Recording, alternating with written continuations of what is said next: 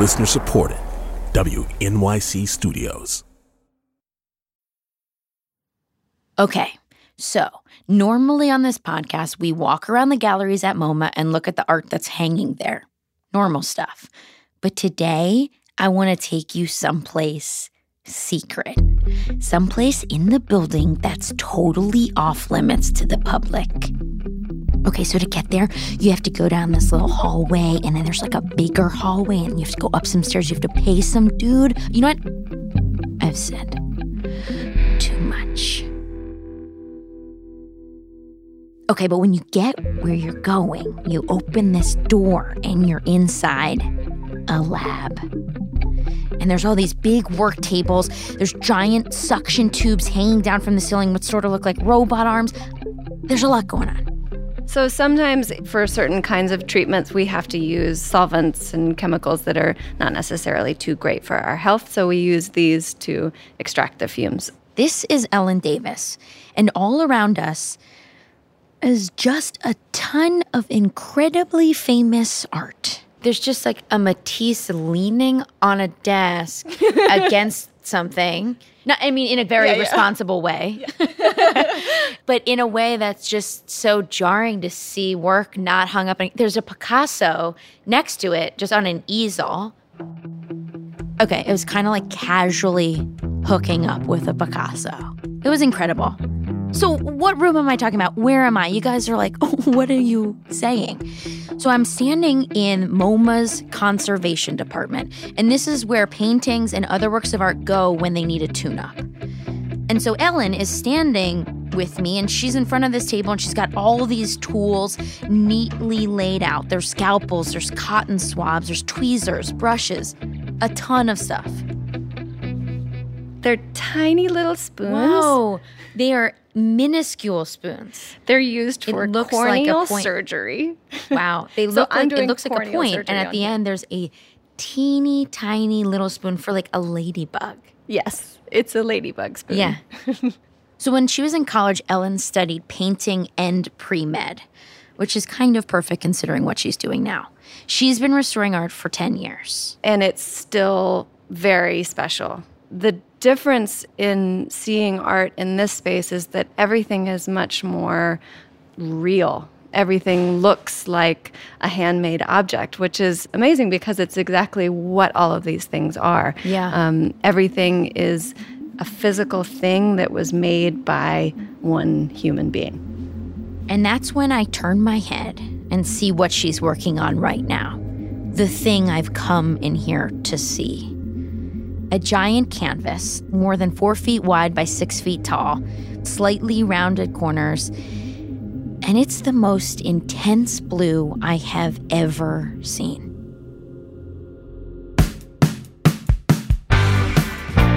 This is a piece of work, and I'm Abbi Jacobson. So, this episode is all about monochromes, those paintings that are just one color, where it looks like all the artist did was paint a canvas with a roller and then move on. But there is so much more to it than that. Okay, to give you a sense of this canvas that I saw, the one I'm standing in front of with Ellen, I need you to take a moment to imagine something. Shut your eyes if you need to. Imagine the color blue. Now picture it deeper. Now picture it sharper, almost electric. Picture the kind of blue that's the deepest bliss you have ever experienced. The kind of blue that is the deepest sorrow or agony you have ever experienced. That is what the artist Yves Klein wanted to capture this incredibly specific blue. Klein filled hundreds of canvases with this special color. This piece we're looking at right now is from 1961. Yves Klein made over 200 of these works. No two are identical, but they are all made with the same materials. I had to like turn my back while I was talking to you away It from burns. it because it is so Yeah. vibrant and it's pretty consuming. Yeah. Um, so, okay, why don't you tell us about this piece that you've been working on for six months? For about six months now, and there's still quite a bit of time to go on it. That's Um, nuts. yeah. Not to be too frank, but are you going crazy? Someone said that your mom's been sending you orange stuff to counteract the blue. Yeah, she's really worried about me. What kind of stuff? Uh, Just oranges? Whatever she finds that's orange, she'll just stick it in the You mail. should just just wear orange. Yeah, probably a good idea. Yeah. Okay, back to the blue. Klein found this color to be very seductive. Um, Totally and is. Viewers, I'm also gonna like. Should I start find it- wearing this color? Yeah, maybe. um, but people who stand in front of this painting also find it to be like irresistible. It is a very powerful color, but because I'm working on it so up close and I'm focusing mostly on the texture of it, there's something that happens in your brain. I think it sort of cancels the color out, especially when you're focused on a much smaller area. But yeah, I have to take breaks. And it's, I mean, it couldn't be more damaging than looking at a computer screen all day. No, you're right. This seems a lot better. I think it's way better. It's way better. yeah, it's funny that for such a, a simple work, there can be so much painstaking work to go into it. But Yves Klein during this period was fascinated by this color, which is ultramarine blue, which is a, And that this is a color you, when you go into an art Yeah. store. This exists in every paint, and Yes, every yeah. every brand makes this color. Yeah, so he was in love with the luminosity of this color in its unbound state, but he wanted to be able to put exactly this color on a vertical surface. So he worked with a scientist in Paris to create a formulation that would allow him to sort of retain this luminosity, but on a vertical surface. So it was applied to this surface with a paint roller. So if you look at the back, um, Wow, it's a look at the back. You can see that it's made on a very fine canvas, but it's mounted onto a board. Right. This is the thinnest Yeah. um, canvas I've ever. It's almost like a It's like linen a or- or- handkerchief yeah. linen, yeah. So the roller creates this really sort of sharp texture on the front. Not that it's the same, but I've painted Yeah, my room, exactly, and you get this toothy, like you get Yeah. like the. It's that sound. Yes. the Yeah, yeah, sound yeah. is the same as the texture, kind Yeah, of. It's like a yeah. stickiness. Exactly. you know, when you're talking about how he loved this color so much, but he spent so much time trying to figure out how to make this color blue Yeah. the same on canvas and worked with the scientists. Like, do you feel like in working on this, you are doing the exact same thing in this amazing way? It's all about this color. Yeah. Oh, absolutely. It's all about this color. And it was all Well, about this yeah. color for him. I mean, it's it's very beautiful. So he actually considered the physical painting itself. He called it, I believe, the ashes of his art. So the painting itself is in a sense not really the art.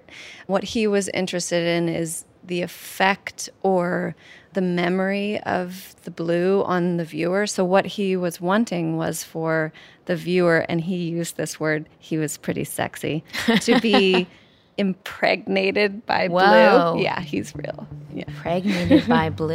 Um, and later on, he made similar works with blue using sponges, and he would physically impregnate the sponge Wow. with blue. So he wanted the viewer to have that same feeling. So I wanted to bring a friend in who I knew would appreciate this place and this art. In fact, he has a blue monochrome print in his house. This is amazing. Does does the print do it justice? Uh, I mean, the print reminds me that I don't own this yet, but but this is amazing. So that's Ahmir Thompson, founding member of the band The Roots, author, foodie, and most well known as Questlove. And he was very excited. They want us to move away from the piece of art a little bit. Oh, because we're gonna hurt it. That's Casey, our engineer. we were like, uh, like we were very, thing- we were standing very close to the painting, like um, scarily close that we would we would damage it. Okay, I knew how close we were. Nothing was gonna happen. Anyways, I don't think that I've seen a Klein in person, or in, definitely not in this way, because this is like a more casual way to view it than on the museum wall, which is like kind of jarring. All right. But people are like, well, this is just blue. Like some people have a hard time with this. I fucking love it, See, but I'm to me, this speaks more volumes than any amount of intricate art that's available. Because the print in my house, sometimes I'll sit and just, I'll just sit and stare endlessly at it because I don't know. It's, I just, what does it say to you? Does it calm you or? It definitely calms me. You know, I've been talking to all these different people, just really going over the idea that when you view art, it's really about what happens between you and the piece, and it's sort of like what it makes you think of and feel. And yeah, I find it very peaceful. The color blue is very calming to me. And I like seeing all the texture. Like you have to get close once the mics aren't Once in your we're allowed face. to. Yeah. But it, it just when you get close, it's like all around you. You know, right Yeah, now we kind of see, yeah. No. Um, And I really love someone caring so much about one thing, this one color. And like there was so much went into this one color. And I think that, I don't know, that's kind of rare. Like I personally find myself kind of like torn in directions mm-hmm. creatively. I don't know. If, I feel like maybe you have your hand in quite a bit, Right. But th- like it's just like this color was all he cared about during this time, and also the corners are so dope. I just like that. That's the simple. See, it's good to hear your take on it because when uh, colors are more, what, what's the term? Uh, synesthesia. I hear stuff when I see colors. Oh wow! So there's a particular, I don't know. This just reads B flat to me, like a very low range B flat. So when I see it, I hear. I'm making a Get Out reference. I go into a sunken place, like a. I hear very deep. Okay, I sound like the the art snobs that I, I was love afraid it. I. No, but th- you're not. You actually don't sound like an art snob. You sound like exactly what you do for a living and why you create music. So when you see shit, you Yeah. hear like I I tones and I I hear sounds when I see it. So I think that's the primary reason why the print is in my house. That metaphor, the sound of a single note, that really stuck with me. And after Ahmir and I talked, I did a little bit of research and discovered the craziest thing. Yves Klein didn't just make visual art, he also made music. Back in 1960, he wrote a piece for a full orchestra and he called it the Monotone Symphony. It's an hour long. It starts with 30 minutes of the entire orchestra all playing just one note. And then 30 minutes of silence.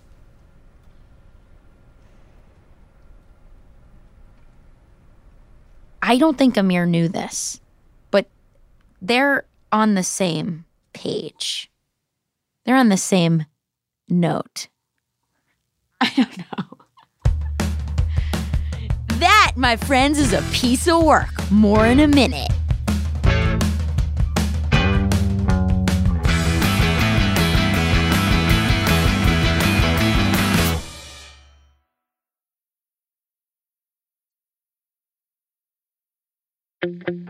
When you were talking about that, I'm like, I have no art on my walls.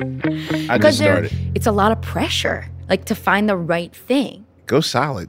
I know. Now the hearing you talk about timeless. it, Like should I will- just get a Klein? Yes. Should I just get- just just get write a one? write a write a few Uh, you know what? It's a screenplays. it's a write off, right? yes, it is. Part of, it's this is work technically, and it's a write off. I guarantee you, this will last the standard Yeah. of time.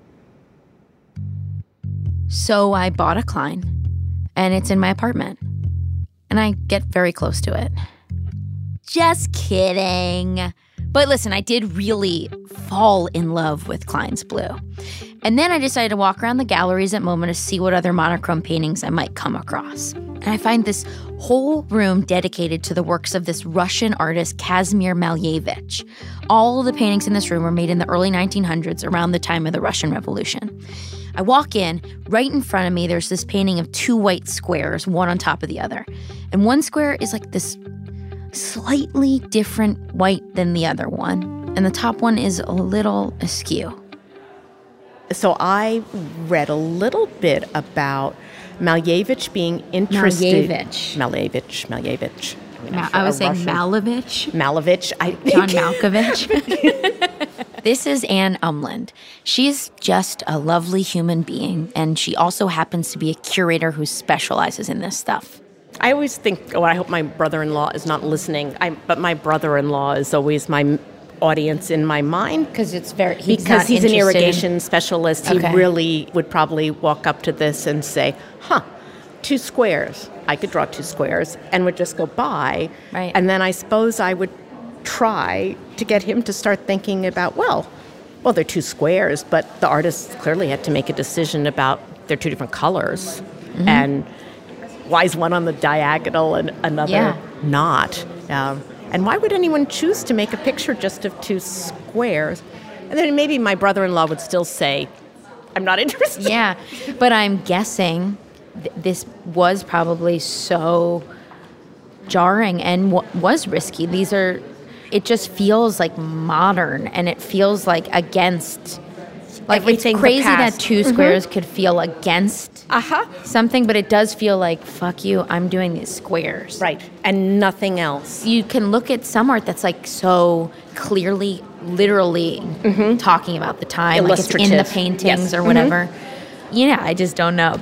Oh, I love what you said about that because I think for me, all other things aside, what a picture like this white on white that is just that white square on a white background is that sort of is this license to say we don't know. It's okay to feel uncertain. Um, pictures can mean many different things to many different people, and so Yeah.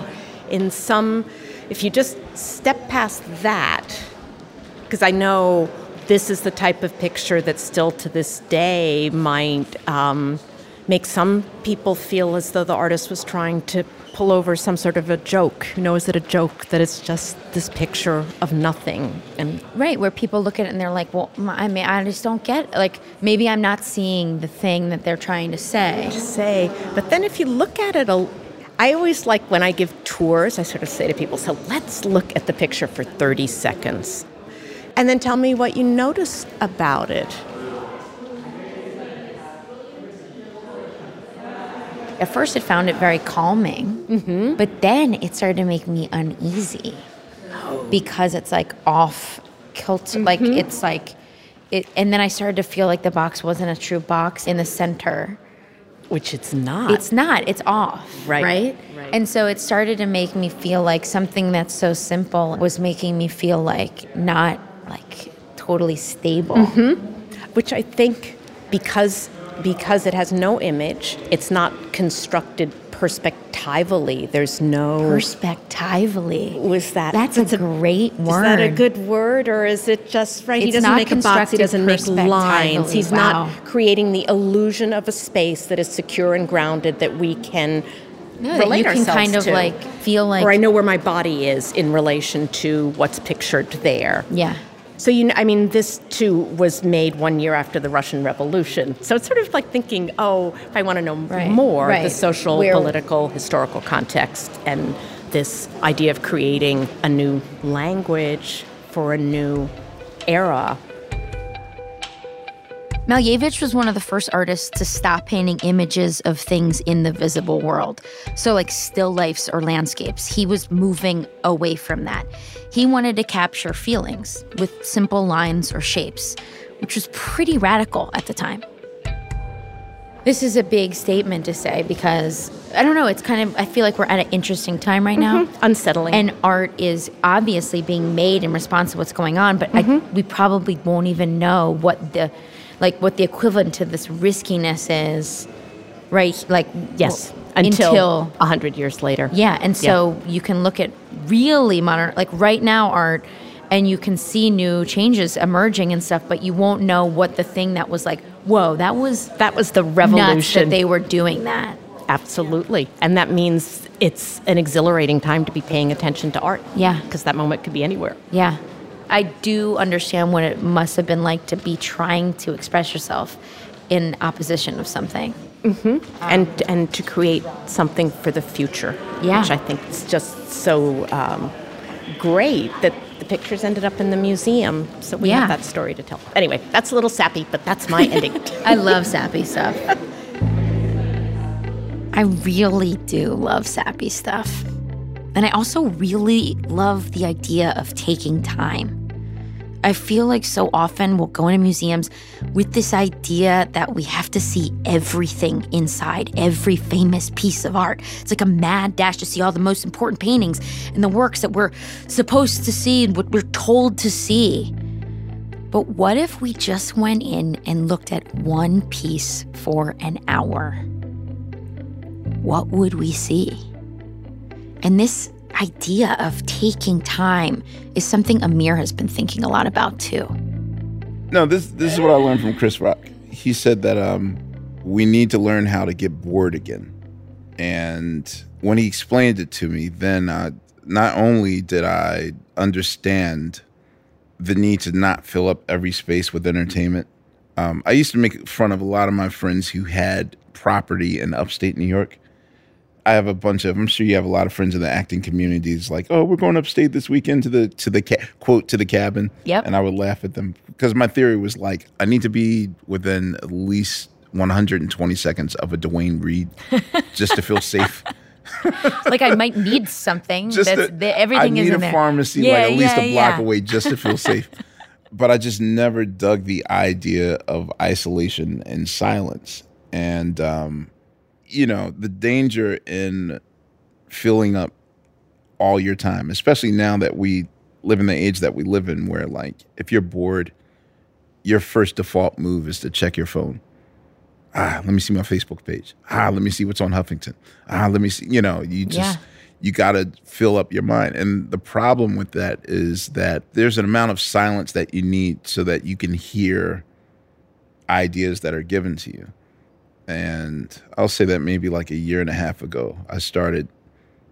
I used to laugh at people that were meditating, and I didn't realize how important silence is and that sort of thing. So I'll say that as of now, maybe in the last three months, I've actually enjoyed being bored. I love that. I feel very busy. I don't think I'm even half as busy as you are, but I do feel like that workaholic like tendency where I like don't say no to a lot. I'm, I'm like I gotta gotta like keep. Oh, especially see, especially the zone that you're in right now. Like you're on a well-loved, well-crafted show that you've created, and I feel as though like every time I watch Broad City, I'm thinking like, oh, they'll never top this one. And the next week, like, oh, they topped that one. That's still- oh, oh, they topped stop. that. But th- that's the thing, though. Like I've been feeling that. I like I know I need what you're saying, but I like have kind of been resisting it. at first I used to panic, like I gotta be busy, but then to do all the things that I'm involved with, I now have to make space just to be bored and sit silent. So I think it makes a lot of sense that you have a Klein in your house. That's like your cabin in the woods. it's it's my it's my safe space. Let's all get cabins in the woods, or monochromes, or just take more time. Time is good. You took the time to listen to this, and that's very cool. I'm Abbi Jacobson, and this is A Piece of Work. Thanks to Anne Umland, Ahmir Thompson, and Ellen Davis. The show is a co production of WNYC Studios and MoMA, and again, thanks for listening.